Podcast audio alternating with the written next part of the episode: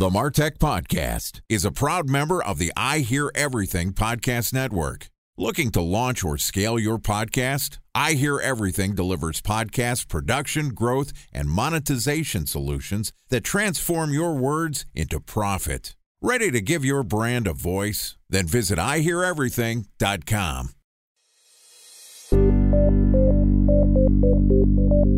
From advertising to software as a service to data.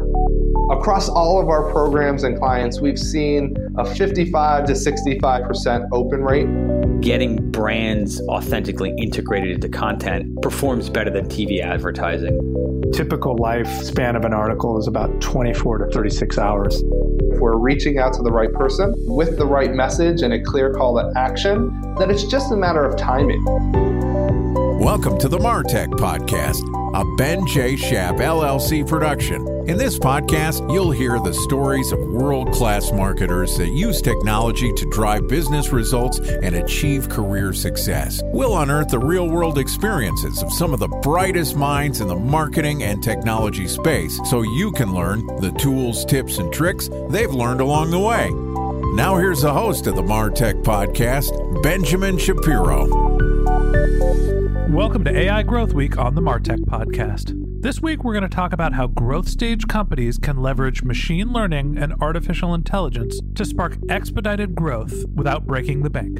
With us today is Eric Vardon, who is the co-founder and CEO of Morphio. Morphio, a sponsor of the MarTech Podcast, is an AI-centric technology platform designed to help humans ingest more data. Their technology enables growth stage companies to stay ahead of the pace of change and outperform their enterprise competitors by equipping them with the data, reporting, and insights they need to thrive in a continually evolving landscape of modern marketing. And here's the first installment of AI Growth Week, where Eric and I discuss the landscape of AI and machine learning for growth stage companies. Okay, here's my conversation with Eric Vardon, CEO and co-founder of Morphio. Eric, welcome to AI Growth Week on the MarTech Podcast.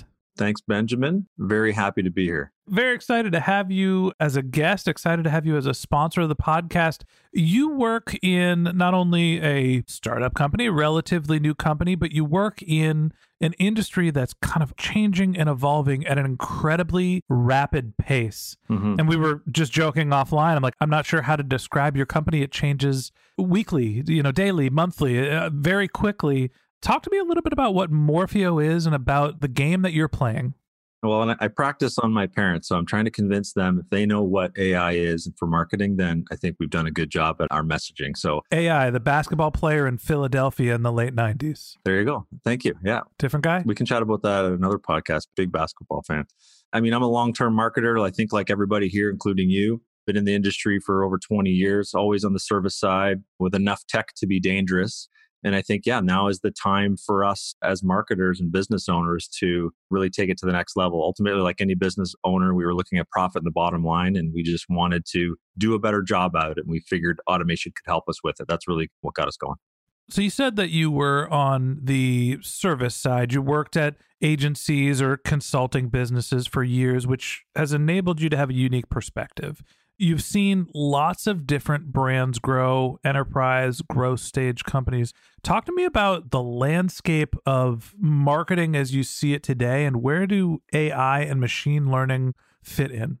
Yeah, I think the big thing for us was always an entrepreneur, for a very brief time employee. And I think so what that meant to me was I was always looked at to make decisions on the type of software and the types of business decisions that we needed to help grow the business. And I say that because technology, for the most part for us, even as a fairly large yet independent agency with many, many Fortune 100 and 500 brands, could not afford on behalf of our clients spend the enterprise solutions that were out there. So in the mid-market, there just wasn't anything that was good enough, let's say, that really was affordable for us. So for a very long time, you end up throwing people at problems. And there's a whole other conversation about that, which I'm sure we'll get into. But when you're looking at scale and you're scaling quickly and throwing them at them is only going to end in stressed out workers and strategy that doesn't always come to fruition. And that just didn't scale for us. And so ultimately, we wanted to look for solutions. Generally, we don't advise throwing people here on the MarTech Podcast. Well, you got me. Waka, waka, waka. All right. Kidding aside, the idea that artificial intelligence and sort of the advanced machine learning has been an enterprise solution. And God, it's been probably a year and a half since we did the first AI week on the MarTech podcast. But my big takeaway from all the conversations that I've had about artificial intelligence is you need an incredible amount of data. You need data scientists to actually pull it off and do it well. And that means that, you know, the down market companies, the growth companies, the startup companies don't really get access to these sophisticated technologies, not just because they're incredibly expensive, but also because those companies just don't have the volume, don't have the data. How are you seeing growth stage companies, you know, companies with smaller budgets, get access to the volume of data to make artificial intelligence and machine learning work? And what are some of the tools and services they're using? How are they applying those technologies to help scale their business? I think what comes to mind first is that most of us as marketers love to play around with sort of that new shiny toy, right? Which means that we're, again, as marketers, we ultimately are strategists. We want to problem solve.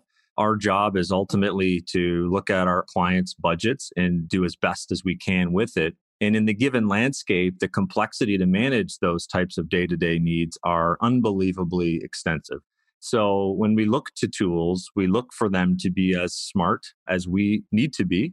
They need to be as agile as they need to be. They need to be built properly. And to your point, they need to have all sorts of data tying into them. And at the end of the day, in the infancy of AI, specifically in marketing, which is what we're here to talk about, it just hasn't been around long enough and they still need to be trained. And so I think there's definitely some expectations that maybe need to set where a lot of our early customers thought that our tool would just do everything for them, would solve every problem. And there's definitely an execution element to it.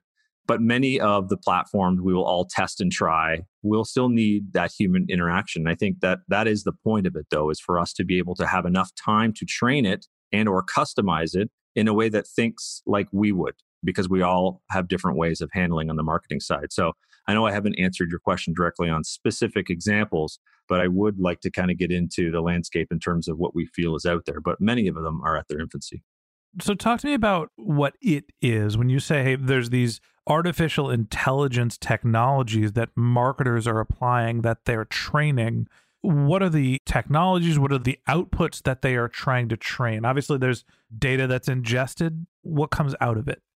So a lot of that, it is ultimately faster decision-making, and we'll talk about anomaly detection. But we lump in, as many of us do, and AI is all things machine learning and deep learning, et cetera, is all sort of now over the last few years with too many buzzwords kind of all come together under that umbrella of AI. Majority of the platforms out there, and we really are no different, employ more machine learning ultimately because we don't have enough of the user input to formulate the AI. And I'll sort of pause that. But I think the landscape for the most part is in the it being crunching data faster than humans can, and trying to ultimately present as many decision or data points so that we can make decisions more quickly. And ultimately, so we're trying to solve a lot of time barriers right now, because for most of us in the service world, that is our core issue. That's the first thing we're trying to solve. And I believe we're all kind of chasing that. You mentioned, you know, you're trying to crunch data faster using artificial intelligence, right? Using technology. You know, and I think of how AI relates to marketing. Things like propensity to buy, propensity to churn, profile matching. You mentioned anomaly detection. Like, those are some of the outputs that I think of. Are there tools that are helping marketers that don't have Google's level of data and budget to be able to do propensity to buy models or anomaly detection, like you mentioned? How are the AI technologies actually being applied? There are definitely some examples. I mean, obviously the big players are, and you'll see anomaly detection or you'll see alert systems within even Google Analytics, Google Ads, Facebook, et cetera. And those algorithms, albeit are accurate, they're only showing an individual picture or platform view of, you know, the data that's coming through. I think that's, you know, one limitation. The other players out there are ultimately looking for and playing with whether it's the same APIs, whether it's getting into TensorFlow from Google, et cetera. I think the landscape is more of shared data than it is individual businesses or companies like ours that are creating everything from scratch or building our own algorithms from scratch. So there's infancy both sides of the data in coming from many areas, and whether you're adding a custom algorithm to it or not, like we would, for the most part, we are sharing in the data out there.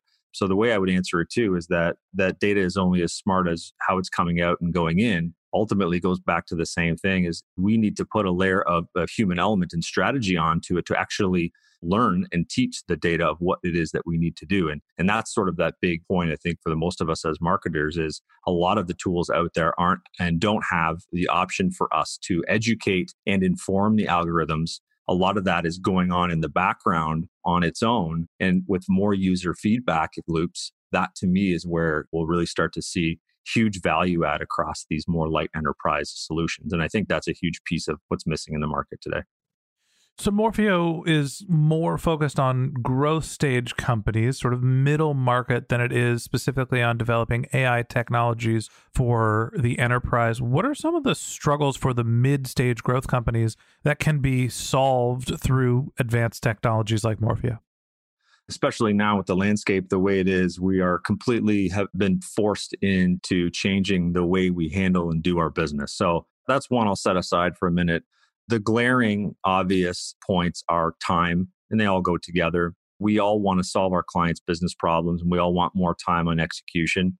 But outside of our day-to-day, there is just this deluge of data analysis, which I think a lot of times we thought that more tools or the right tools would actually help us increase our time. And I think it's a bit of a fantasy. And you can talk to any one of us as marketers out there.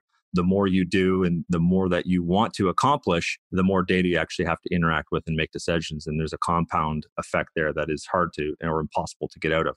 So that's one big one. The other one is that traditionally, a lot of how we make our money is service-based, and we're hour by hour, again, relating to time, which means we have to maximize even small percentages across our entire day or our team's day in a way that's going to create enough impact for us to potentially generate more profit, which again, I think is important given the landscape now and how difficult it is to not only win new business, but to keep new business. When you get back into what it is that we do as marketers, the strategy side, of course, is where we want to spend our time. But I find that majority of the solutions out there are causing more friction than solution. And that is just an opportunity for all of us to kind of get on board. So those are sort of three main areas, outside of the technology side. But I think each one of us would be looking for tools that are actually going to provide a huge amount of volume and help us make decisions quicker and not just save us time, because that's usually where everybody goes to. My takeaway is that there is a new way to work. And even in the last decade, we've seen the rise of the MarTech industry. We've gone from a couple hundred companies to, I think Scott Brinker's list was over 7,000 companies in the space. And there are lots of point solutions, which are all trying to address a sort of other fundamental problem that we're being asked to make decisions faster. We're being asked to improve our processes with less resources, and hopefully technology is helping us.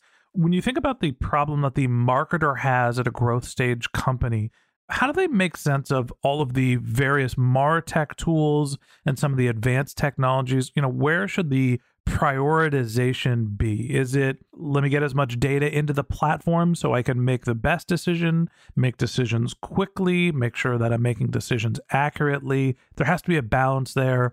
Where does artificial intelligence help solve those problems? Unfortunately, I think it has to be all of it. It's such a technical business that ultimately is changing so rapidly that we underestimate how much time it takes us to run our business, let alone have the ability to train our team to think like we do. And so when I say what we do is many times through the sales process and bringing in new clients and opportunities and handing that off to the team to execute, the communication gets lost along the way in terms of what it is that we're trying to perform on behalf of our clients. So from an SMB's perspective, or these growth stage or scaling companies, we're all looking for ways to protect our clients and our team and our business. We're all looking for new value or sales propositions to be able to pitch in a different way to our competitors. And I think ultimately the third part is that we want to create and establish a greater return and ultimately provide better results than anybody else. And you have to do all three of those in this day and age, which means you need software. So I would say if you need those three things, then software and automation needs to be a fourth component to your business. It's not the tools that are underlying to help you run the business. It's actually a functioning form of what it is that you do. So a lot of companies will start to build or employ their own technology, which takes them down a path, not to say it's right or wrong, but I think that R&D arm or the employment of automation, whether it's, again, building your own or buying or subscriptions or what have you, but it's actually a component of the business and not something that is underlying running it. And I think that's a huge differentiation in terms of how we frame it to not only clients, but to our team. It needs to be part of the ethos of companies, especially when you're scaling. It's a little like Spider-Man. With great power comes great responsibility. We're living in an era where we're being given access to more data than we've ever had. And there is a responsibility of a marketer to do more with less time, with the same amount of resources. And that's where artificial intelligence and the ability to process data becomes incredibly important. So we're going to dive into some of the ways that artificial intelligence can be used to help support growth stage and small and medium-sized businesses this week. And that wraps up this episode of the MarTech Podcast. Thanks to Eric Vardon, CEO and co-founder of Morphio, for joining us. If you'd like to hear more of Eric and Morphio's tips for leveraging AI to expedite growth, we're going to publish an episode every day this week. So hit the subscribe button in your podcast app, and we'll be back tomorrow morning to discuss marketing security and anomaly detection using AI. If you can't wait until our next episode and you'd like to get in touch with Eric, you can find a link to his LinkedIn profile in our show notes. You can contact him on Twitter. His handle is HelpYourHumans, HelpYourHumans. Or you could visit his company's website, which is Morphio.ai, Morphio.ai. Just one more link in our show notes I'd like to tell you about. If you didn't have a chance to take notes while you were listening to this podcast, head over to MartechPod.com, where we have summaries of all of our episodes, contact information for our guests. You could subscribe to our once-a-week newsletter. You can even send us your topic suggestions or your marketing questions, which we'll answer live on our show. Of course, you can always reach out on social media. Our handle is MarTechPod, MartechPod, on LinkedIn, Twitter, Instagram, and Facebook. Or you can contact me directly. My handle is Ben J. Shap, BenJShap. And if you haven't subscribed yet and you want a daily stream of marketing and technology knowledge in your podcast feed, we're going to publish an episode every day this year. So hit the subscribe button in your podcast app, and we'll be back in your feed tomorrow morning. All right, that's it for today. But until next time, my advice is to just focus on keeping your customers happy.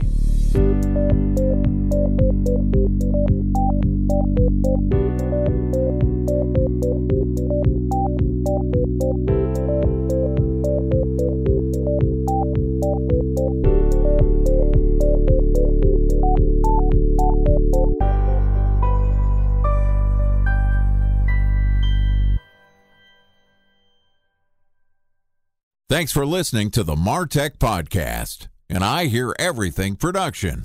Looking to launch or scale a podcast like this one for your brand? Then visit IHearEverything.com.